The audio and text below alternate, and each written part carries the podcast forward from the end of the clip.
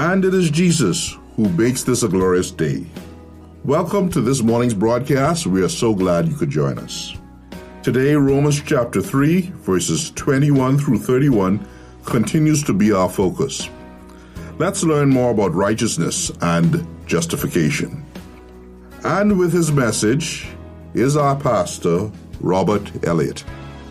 Now it says in verse 21 something else. It mentions the law and the prophets. This is a Jewish way of referring to the whole Old Testament. Verse 21. But now, apart from the law, the righteousness of God has been manifested, being witnessed by the law and the prophets. The whole Old Testament talks about God's law and the righteousness behind God's law, resident in God. And we'll see later in this message the law's purpose was to show us we need Christ because we can't keep the law. Habakkuk, the prophet, as a sample of the Old Testament, talking about the righteousness of God being manifest in the Old Testament and God's gracious offer of salvation. Habakkuk 2 verse 4, Behold, as for the proud one, his soul is not right within him, but the righteous will live by his faith. Old Testament. The Old Testament and the New Testament are friends. They don't contradict each other. They're seamless. Galatians chapter 3, verse 24. Therefore, the law has become our tutor to lead us to Christ so that we may be justified by faith. Some of you who have little children going to school now or soon, you'll take them by the hand and walk to the neighborhood school. You are a pedagogue. You are a tutor. You are a guardian. You are taking them to the lessons they need to learn at school. The law does that. It takes me and you by the hand and walks us to Christ to show us we can't perform to earn right standing with God. So I want to read verses 21 and 22 once more. But now, apart from the law, the righteousness of God has been manifested, being witnessed by the law and the prophets, even the righteousness of God through faith in Jesus Christ for all who believe. For there is no distinction. Believing does not equal respecting. There are a lot of people who respect Jesus who have never believed on him for salvation. Believing does not equal respecting. There's a difference between believing and respecting. I can respect your knowledge of your big dog that is baring his teeth and growling at me, but I doubt very much if I will believe you when you say he won't bite. Believing does not equal respecting. Respecting does not equal believing. Believing is so much higher than respecting. And believing in Christ is the way to the gift of righteousness. Believing in Christ is the way to justification, to being declared innocent, although we're guilty. So do you have this righteousness? You only have it if you've been given Christ's righteousness. Jude 24 and 25, a wonderful benediction near the end of the New Testament. Now to him who is able to keep you from stumbling and to make you stand in the presence of his glory blameless with great joy. To the only God, our Savior, through Jesus Christ our Lord, be glory, majesty, dominion, and authority before all time, now and forever. Amen. What a future scene. what a hope. And it's for every born again believer. Each one of us will be presented blameless because of Christ's work and being robed in his righteousness, his imputed righteousness, being justified, acquitted in the court of heaven. We'll be able to be blameless precisely because all of us who are redeemed are robed in Jesus' righteousness. When God looks at you as his regenerated person, he only sees his son's merits because they have been imputed, credited, applied to your account if you're a Christian. And now, from the righteousness part of this sermon, verses 21 to 23, let's transition to the justification part of this passage, verses 24 to 31. First, we need to define justification. Justification is God's work, God's act of acquitting sinners and declaring them right before Him or declaring them righteous before Him. Justification, therefore, is not what we think that it is in our flesh. Justification is so much more than we could conceive. So very much more. Justification is not made right, it's declared right. Justification is not the subtraction of sin, it's the declaration of guiltlessness. Justification is not just a change of state. It is a change of standing. No longer are we viewed by God to be in sin because of Jesus. Justification is not a human attainment. Rather, it is God's free gift because of the cross. Please listen carefully. This means that justification is not merely just as if I hadn't sinned. That's not enough. That's only half of the equation. Just as if I hadn't sinned. That's only the subtraction. But praise God, justification is both subtraction and addition. Justification is God's work of subtracting our sin and adding his son's righteousness. Justification subtracts the believer's sin and adds to the believer Christ's righteousness. Now let's see quickly five things about justification that verses 24 to 31 teach. Number one, again, its definition. God's act of acquitting sinners and declaring them to be righteous. That is number one. Second truth about justification is in the first part of verse 24, and it's the basis of justification. The basis of justification is God's amazing grace. God giving us the good that we do not deserve. The basis of your justification and mine is God's amazing grace. See it there in verse 24? Being justified as a gift by his grace through the redemption which is in Christ Jesus. Do you know what grace is? If I'm going along JFK to the airport and I'm speeding and the police pulls me over, he says, Do you know how fast you're going? I know I was going fast, officer. I'm sorry. He says, You know what? I'm not going to give you a ticket. That's mercy, withholding the bad I deserve. But if that officer reaches into his own wallet, his own wallet, and gives me a $100 bill, I want you to have a safe flight to Toronto. That's grace. Giving me the good I don't deserve that we would be justified as born again Christians is pure grace. Being given the good, forgiveness of our sins, a home in heaven one day, being given the good that we do not deserve. The definition of justification is God's action of acquitting sinners and declaring them righteous. Justification's basis is God's amazing grace. And would seem that the NASB translation of verse 24 to me is not preferred to the NIV translation. The NIV translation properly translates verses 24a as, and are justified freely by his grace. Freely Thanks, Pastor Rob, for your message today. And now it's time for Youth Talk with Pastor Nicholas Rogers. Today we're going to continue on the story of in our series on Stronger, and we want to continue on the story of Joseph. And this morning, the, the big idea is this when life doesn't make sense, God can be trusted. And we've talked about last week uh, in Genesis 37 how Joseph was, was sold into slavery, and you know his brothers basically told his parents that he had been killed as they found uh, his robe and coat, and you know it was you know they put animals' blood on it and, and made it seem like he was dead. And then we talked about it in, in Genesis 39 when Joseph in Potiphar's house when Potiphar had to leave and he left Joseph in charge of everything except his wife, and she threw himself at him. And I think that, you know, again, as we look at our culture today, we would all, people would be saying, well, what is wrong with Joseph? Why not, why didn't he just do that? And he ran out and she pulled his garment and he ran outside the house and, and, and basically after that she called the guards in. And now we see, as we looked at last week and we, and we ended on Genesis 39, 21.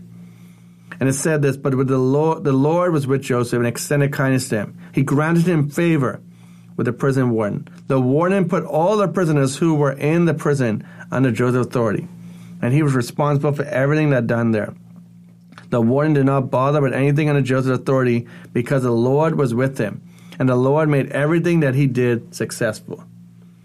Again, as we have been looking at and we've been thinking about how we're processing the aftermath of the Hurricane Dorian and, we, and, the aftermath of what's been going on, we see in this story of Joseph how God had a plan in it all. Even though he was sold in slavery, even though he was thrown into prison, God was still granting him favor. As we see in verse 22, the warden put all the prisoners who were in the prison under Joseph's authority, and he was responsible for everything that was done there. And the warden did not bother with anything under Joseph's authority, because the Lord was with him, and the Lord made everything that he did successful. You see, even in all of these problems and what's going on, God had a plan for Joseph. God had a plan for put him in charge of all these different, you know, prisoners. And then we see how God continues to grant favor. And he continues to grant the favor because he shows him how, you know, he's putting him in charge of these people. And then he interprets dreams. And the people remember how he interpreted this dream. And so all of these things have fallen into place. And God is being glorified in the life of Joseph. And Joseph is seeing how God is working it out. But then we see, as Joseph has been, you know, put in charge again of Pharaoh's house and, and you know, being the second in command, we see a famine is coming upon the nation. And his brothers have to go and try to find food. And they come to the point where they are face to face with Joseph, but they do not know that. They do not know this is Joseph. But Joseph recognizes them. And he knows that this is the time that he can do whatever it is to them. He has a decision to make. He can either pay them back for what they have done, or he can show them grace and mercy. As the famine has come, he's trying, and, and, and as we see, and we see the, the how, you know, that all of this is working out because after Joseph tells about the famine, you know, in a dream about a famine is coming, and they're able to prepare for this time, we see how all of this God is working out for the honor and glory. And Joseph is, is great is, is is able to be a part of this.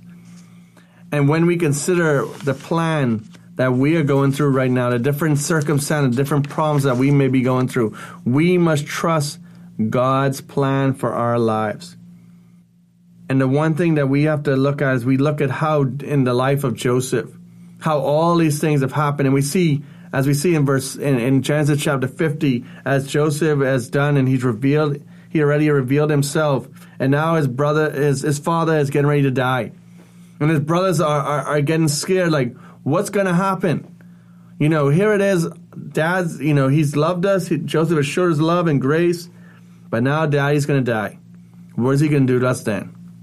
And this is what the, the scriptures say in, in Genesis chapter 50, verses starting at verse 15, it says, When Joseph's brothers saw that their father was there, they said to one another, If Joseph is holding a grudge against us, he will certainly repay us all the suffering we caused him. So they sent a message to Joseph. Before he died, your father gave a command. Say this to Joseph, please forgive your brothers. Transgression and their sin, the suffering they caused you. Therefore, please forgive the transgression of the servants of the God of your father. Joseph wept when their message came to them his brothers came to him and bowed down before him and said, We are your slaves. Again, as we consider the life of Joseph, we would say, Wow, you know, here it is, payback time for what they have done. But Joseph recognized that God had a plan in this whole thing. And in verse 19 of, of Genesis chapter 50 says this But Joseph said to them, Do not be afraid. Am I in the place of God? You plan evil against me, but God planned it for good to bring about the present result, the survival of many people. Therefore, do not be afraid. I will take care of you and your children. And he comforted them, spoke kindly to them.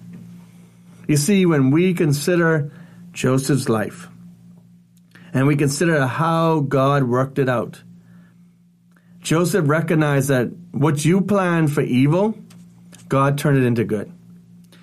And I think that as we go through this time of hurt and you know the aftermath of Hurricane Dorian, we must look at ourselves and we must say that whatever was meant for evil, let's turn into good. How can we as Christians come together? You know, we have this whole hashtag Bahamas Strong. How can we live up to that? How can we show love? How can we show the love of God to people? There are many people hurting right now in this country. But when we remember this idea, when life doesn't make sense, God can be trusted. Let us hold on to that. And let us recognize that we have a God that is greater than our circumstances. We have a God that is with us through the circumstances. He's the same God in the valley as the same God in the mountaintop. He's the same God in the good times, the same God in the bad times. And we can trust the plan that He has for our life. But we must be willing to listen to Him and do what He has told us to do.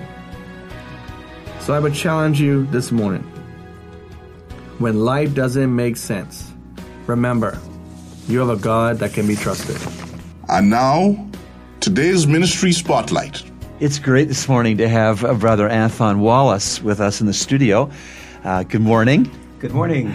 Brother Anthon is serving as our music director at Calvary Bible Church and doing an excellent job. We just are grateful to him each week. Well, thank you, Pastor Yeah, Rob. uh, my, my pleasure. Uh, let's chat a little bit about worship, uh, brother. Uh, what, what is worship? Worship is ascribing worth to God.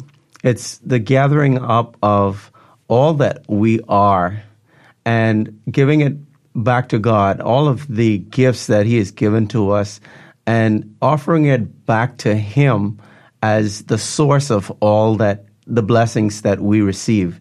It's the praise, the thanksgiving for the blessings of God. It's living a life that really is saying thank you to the one who created us, who redeemed us through the offering of his son, Jesus Christ, on the cross, and is saying that all of who I am is going to be given back to God uh, for the many blessings that he has uh, poured out in my life, and for the fact that he alone is God and he alone is worthy of uh, being worshiped, adored, praised, blessed, honored, respected, obeyed, and the list goes on and on. What is music's part in worship? That's uh, something that, in my mind, needs to really be carefully addressed in the church because a lot of th- the times we sometimes can confuse music with worship and worship with music, and they're they're two s- totally separate things. Music can aid in worship, but music in and of itself is not worship. We use this gift from our Heavenly Father, this gift from Him, and we convey thoughts, we convey truths about who God has revealed Himself to be in creation, in Scripture, and we're taking this art form and we're using it to offer glory to God. I love that. So it's we can't really say uh, of the music segment of a, of a worship service. Now is our time to worship. Exactly. It's just a part of it. And many Christians, we do connect, I think, best with God through this art form because that's the way He has wired us. While other believers may not connect with God, you know, through music primarily. And that's okay. You know, we're all made differently. Some people would connect better with God by just opening the scriptures and reading it or hearing it. Some would connect better with them through prayer or through communion. The best part of a service for some believers is the offering time. Yes. Uh, we we have to not uh, confuse you know music with worship and worship with music, but we can worship God through music. Excellent. Um, does Calvary Bible Church have a philosophy of worship or music?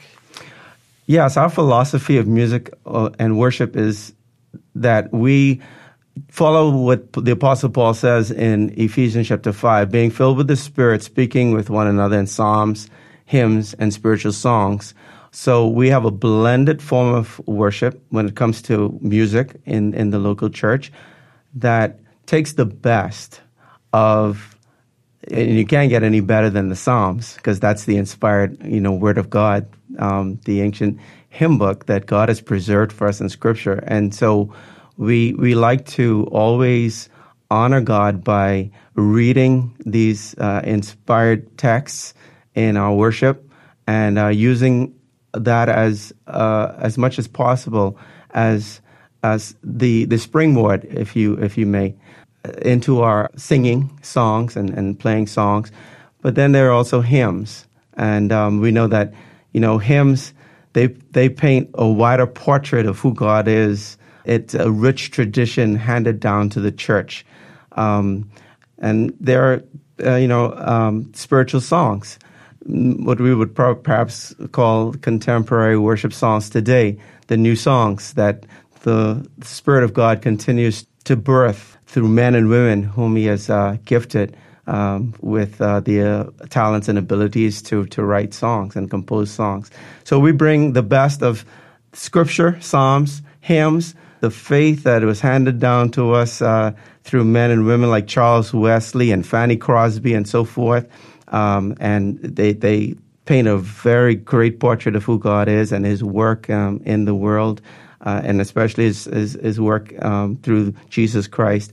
And then the new um, scriptural songs, the spiritual songs that uh, today help us to appreciate God um, through modern expressions, uh, if you if you may, of, of, of music today, but still the truth conveyed in there would help uh, believers to still connect with God in worship.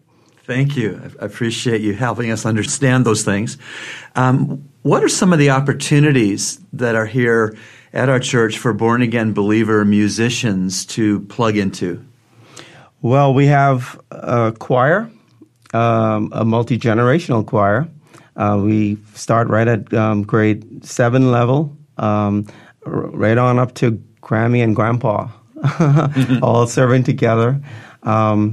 And we have a praise uh, praise teams, um, and we have special music, soloists and duets and so forth. Of course, musicians uh, play a great role as well, and so there are opportunities each week for persons to plug in to the music ministry, either as an instrumentalist and or a vocalist. Yes, we're very blessed. God has given us people who walk with Him that have great talent when it comes to music and marvel at that every Sunday, really.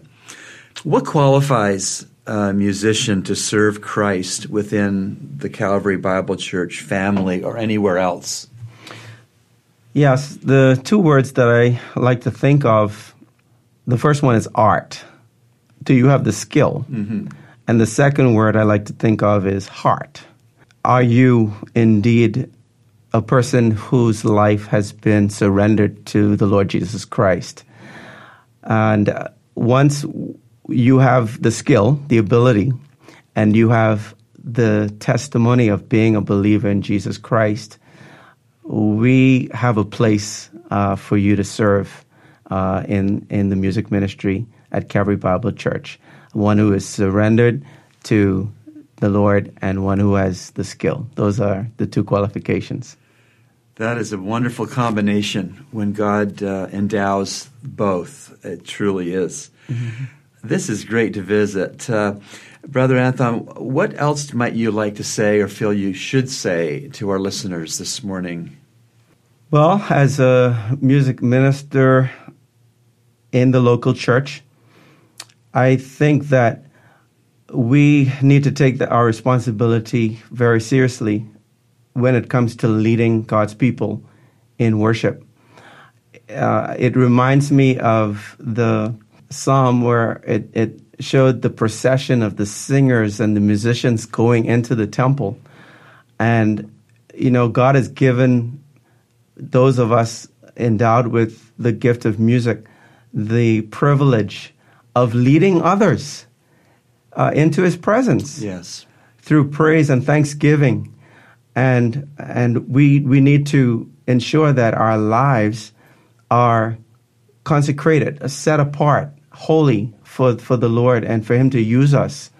Uh, it's very disheartening uh, to even think of persons who would have such a leading role uh, publicly, but privately, you know, our lives can can contradict, you know, what we're saying publicly, or or even you know to uh, have individuals who are involved in music ministry and it's, such a high profile kind of ministry, but yet their testimony on the job or elsewhere in public Yes. just contradicts what, what is being shared on stage through music. And so, it, what I would like to convey strongly is that we who are given this, this privilege of ministering to the Lord and to His people, that our lives are uh, also lined up with Scripture and not just uh, make this a performance based uh, ministry, but one that is uh, really um, demonstrating the the fact that we do love the Lord Jesus Christ and we do love His people, and our lives line up with the truths of Scripture. What a wonderful ambition and uh, what a wonderful priority to have as a servant leader in the area of music in our local church. Uh, we love you and your family, and we thank you so much for your faithful service to the King of Kings. You've been listening to Echoes of Calvary, a radio ministry of Calvary Bible Church, Nassau, Bahamas. Our morning worship services are at 8 a.m. and 11 a.m. in our sanctuary located on Collins Avenue. We encourage you to join us. Feel free to write us at eocradio at gmail.com. That's eocradio at gmail.com or P.O. Box N1684 Nassau, Bahamas. And remember, everyone needs a Savior.